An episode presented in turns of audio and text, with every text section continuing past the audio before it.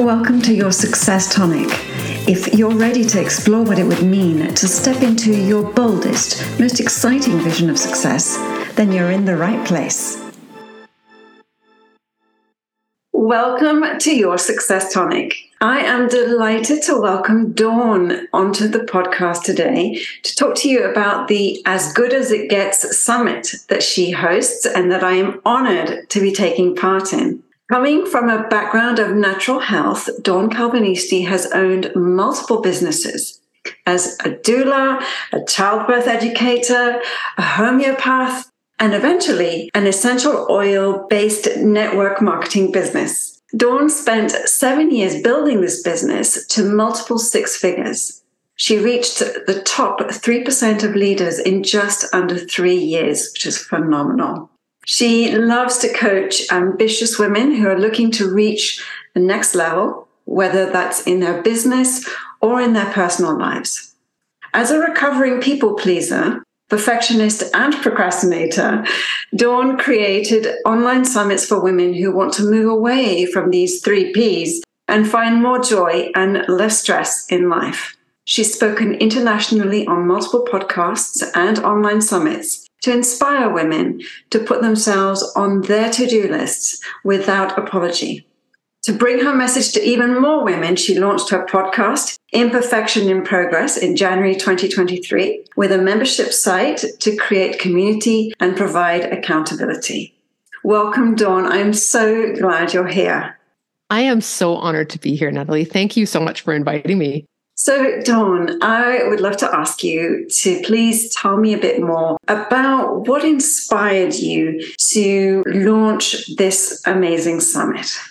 Yeah, it actually goes back to about a year and a half ago when I was noticing that in my clients, in my friends, in family members, all the women I was talking to, they kept talking about the fact that they were so overwhelmed that they hmm. felt like every day was just running into the next one. You know, they have good intentions, but then weeks go by and things don't change. And I thought, you know what, this cannot just be me that is noticing this. So I started to reach out to a few coaching friends, right? We we kind of network in our in our zone and so I reached out to a few friends and just asked, Are you hearing this? And yes, they were hearing it too. And so I thought, you know what? I have enough network. I, I have enough know how. I need to help these women in a bigger platform. And so I started to work towards building a summit, and we launched the first As Good as It Gets summit last February in order to help expand. Um, you know, just to be able to help these women that were struggling. And it was really, really well received. People asked, Will you do this again next year? Which is always a good sign. Yes. Um,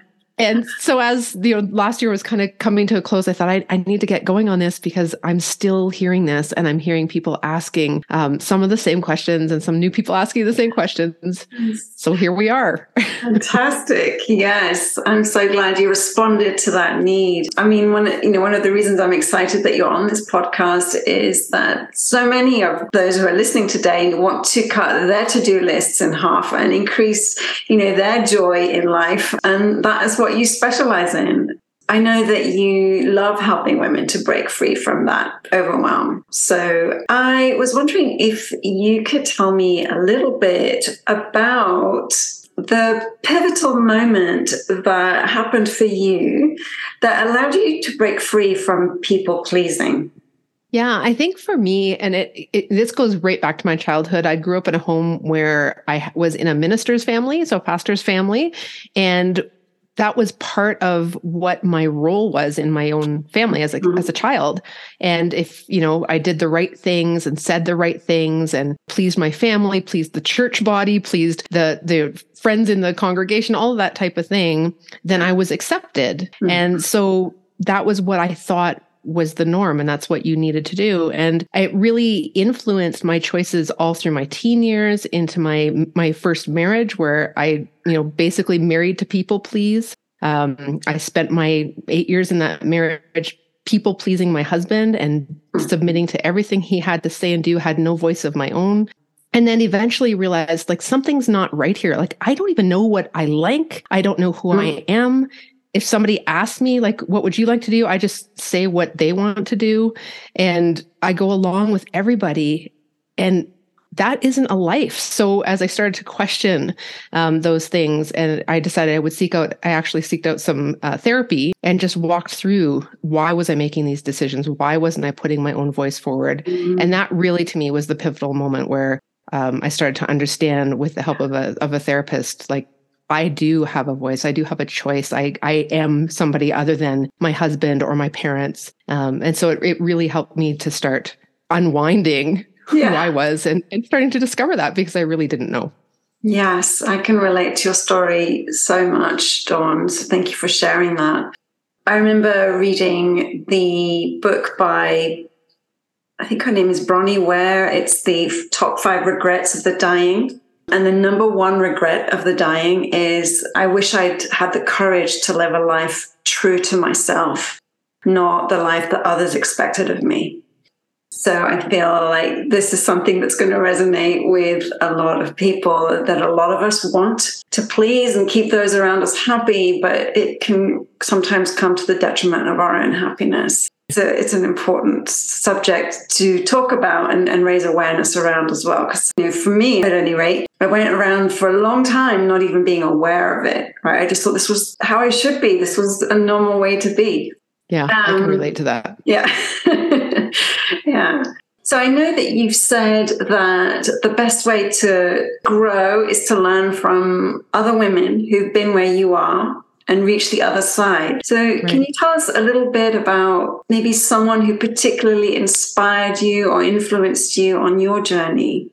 Yeah, I think I, I, had multiple women which came into my life in different stages. And I think that's what happens, right? When you actually want to grow, when you're reaching for that thing, um, you know, the universe, God, providence puts that that person um, in your path. And you know your reticular activating system i guess in your brain really is going mm-hmm. after what is most important at that time. And and so it calls in those people. And i found uh, three really three main women in my life. One who had been through a divorce at a younger age within the church which for me that was a bit of a taboo.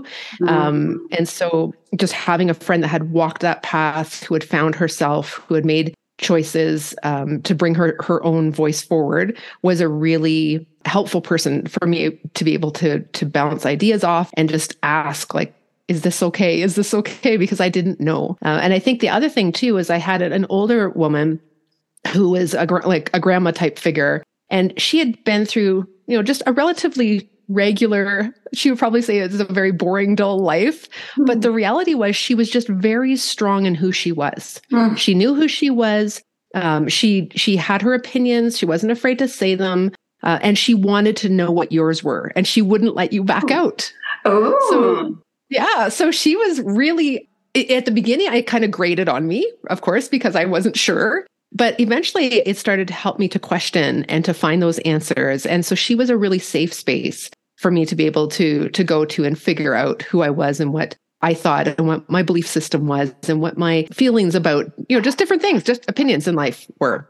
I think that probably the third one was just a little bit later on as I was transitioning. I um, actually was remarrying and, you know, starting over in some ways was having somebody else who was able to just be there and, and walk with me as I was making decisions because again, I was very questioning, like, is this who I am? Is this what I want? Is this what I'm looking for? And for me, it's all about community now at this point in my life. It's why I make, you know, summits. It's why I do collaborations. It's why I coach women. Um, and I, you know, create a membership. It's all about community. And I think the more that you can find those women to support you, whether they've gone before you or they're walking alongside you, um, or they just have wisdom in an area that you are lacking in, it makes all the difference. Um, and it just moves you along so much more quickly rather than floundering around. Oh, yes, 100%. Yes. The minute I started to join groups, um, masterminds, and other types of, of groups, I found that my growth just accelerated at an amazing rate because you see you see what's possible that you haven't even maybe conceptualized for yourself before right you seeing this yes. this woman speaking her mind for example it's like oh yeah this is actually this is something that's that's not just possible, but maybe admirable, right? And that I, I right. want to aspire to that. Right. Yes. Dawn, I am curious, how has your definition of success evolved over time and why? Oh, that's a good question. I think probably starting out, especially when I started to launch my network marketing business, mm-hmm. um, that was my idea of like being successful was having the income, having the, you know, the six figures, being able to say I went from here to here and showing the growth. And I think at the beginning, that's what I really equated success with. But the the more I got into that journey, the more I started to realize the areas that I was deficient in, the things that I I didn't know, the skill sets I didn't have, the uh, leadership abilities, capabilities that weren't there yet because it was growing along with me. And as I started to explore those areas, that started to change what success was. So for me, mm. success is more about influence when it comes to my business. It's more mm. about being able to help um, others in a way that brings out their light, brings out their excitement, brings out their passion rather than just getting it done or, you know, leading by by telling people.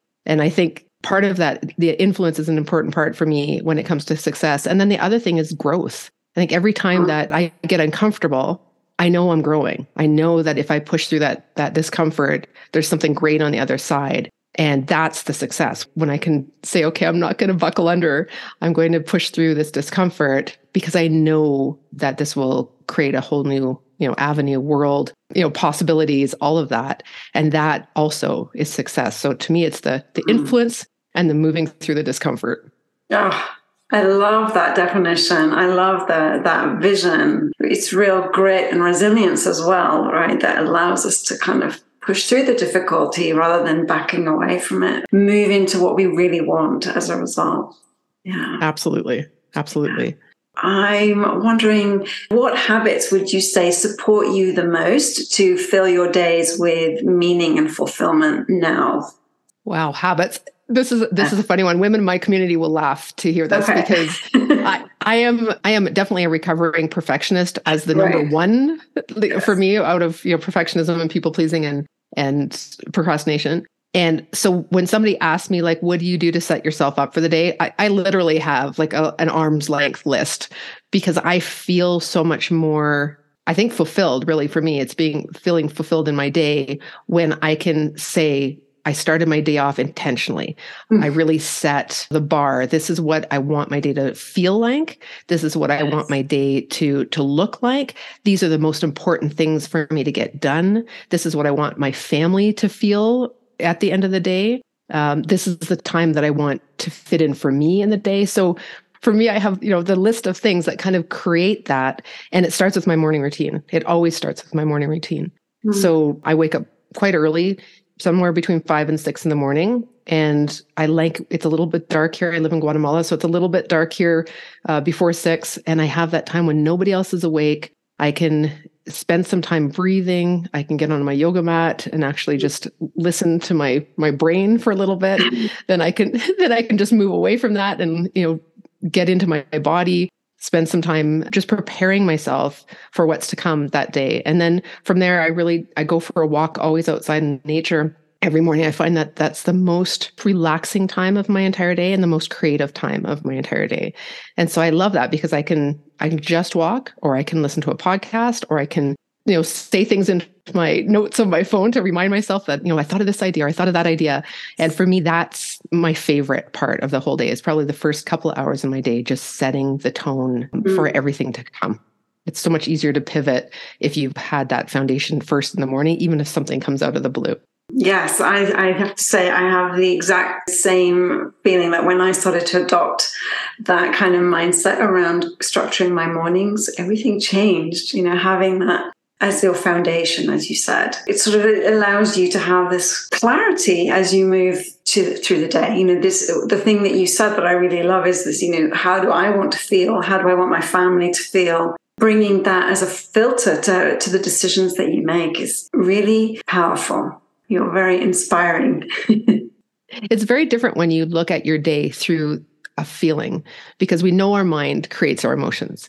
So if if we can really think about what do we want our days to feel like then it's like you said at the beginning when the end of life comes and you're looking back we regret the things we didn't feel we don't really it's not really the action it's the way that life felt overall or when you look back on the last month you know if it felt chaotic we don't like that. So how do we then create that? And so that intentional time of really setting up the feeling for the day for me has really made a big difference. Oh, I love that. Thank you. And would you have a resource that you could share around building your day with intention?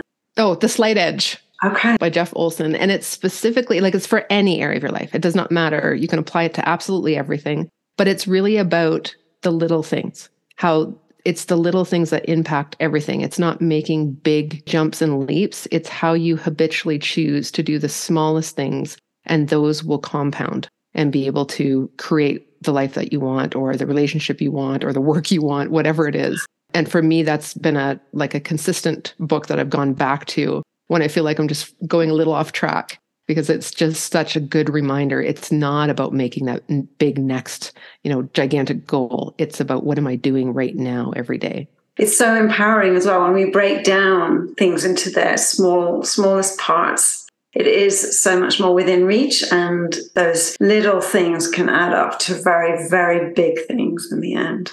Yeah so i will That's definitely right. be looking out for that book. Thank you for sharing that dawn. So thank you so much for coming on the podcast and talking to me today. I was wondering if you could share with listeners more about the summit and where they can find you online yeah, so the summit is totally free, which is one of the my favorite things about it. It's very accessible. You can go just to the As Good as It Gets Summit, and you can find me on my website, which is pursueprogress.com. So the summit itself is a five day summit from the uh, 6th to the 10th of February. And you have access each day to three to four speakers every day every one of them. I mean, Nathalie, you were an absolute gift to have in the summit, but every one of our speakers have so much to bring and so much to offer you and very tangible, manageable tips. So I love that we can, you know, learn to pare back and really find things that resonate with us. And whenever you're taking in a summit, there's a lot of information. And so just picking, you know, even before you decide to register for it, decide what's one area of your life that you'd really like to be working on in the next six months. And then you can just look at the speakers for that day and say, okay, like this one seems to be speaking into that. I'm going to really focus on this speaker today. And it lets you, you know, take some notes. You can go back and look at them then even a month from now uh, mm-hmm. uh, when you're ready to do something with it. And uh, again, like each of these speakers just have so much to offer. So no matter what area you're, you're working on, I know you're going to find three, four, or five speakers that are really speaking right to you. You've brought together such an amazing group of people sharing so much wisdom. So thank you uh, for hosting it and sharing it. And I'm so excited for it to go live and share it with everyone as well. So, thank you, Dawn, for coming on the podcast and sharing all of these beautiful resources and your wisdom with us. And I look forward to participating in that summit with you and speaking with you again soon. Thank you so much, Nathalie. I so enjoyed being here and I appreciate everything that you're putting out there for women in the world. Thank you so much.